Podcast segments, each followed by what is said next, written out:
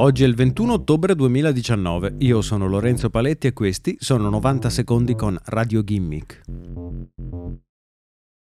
Da qualche tempo i governi di tutto il mondo e i videogiocatori più attenti stanno lamentando l'utilizzo, da parte degli sviluppatori di videogiochi, di tecniche degne di una slot machine. Non è raro infatti pagare caro un gioco per poi ritrovarsi a spendere altri soldi per l'acquisto di bustine digitali contenenti potenzialmente casualmente distribuiti dal gioco. Il giocatore è spinto a comprare questi loot box in maniera compulsiva, con grafiche e meccanismi che lo spingono a spendere continuamente denaro in prodotti che potrebbero non contenere alcun reale vantaggio per le sue partite e nel migliore dei casi sono comunque potenziamenti digitali per un gioco che tra un anno finirà dimenticato su uno scaffale.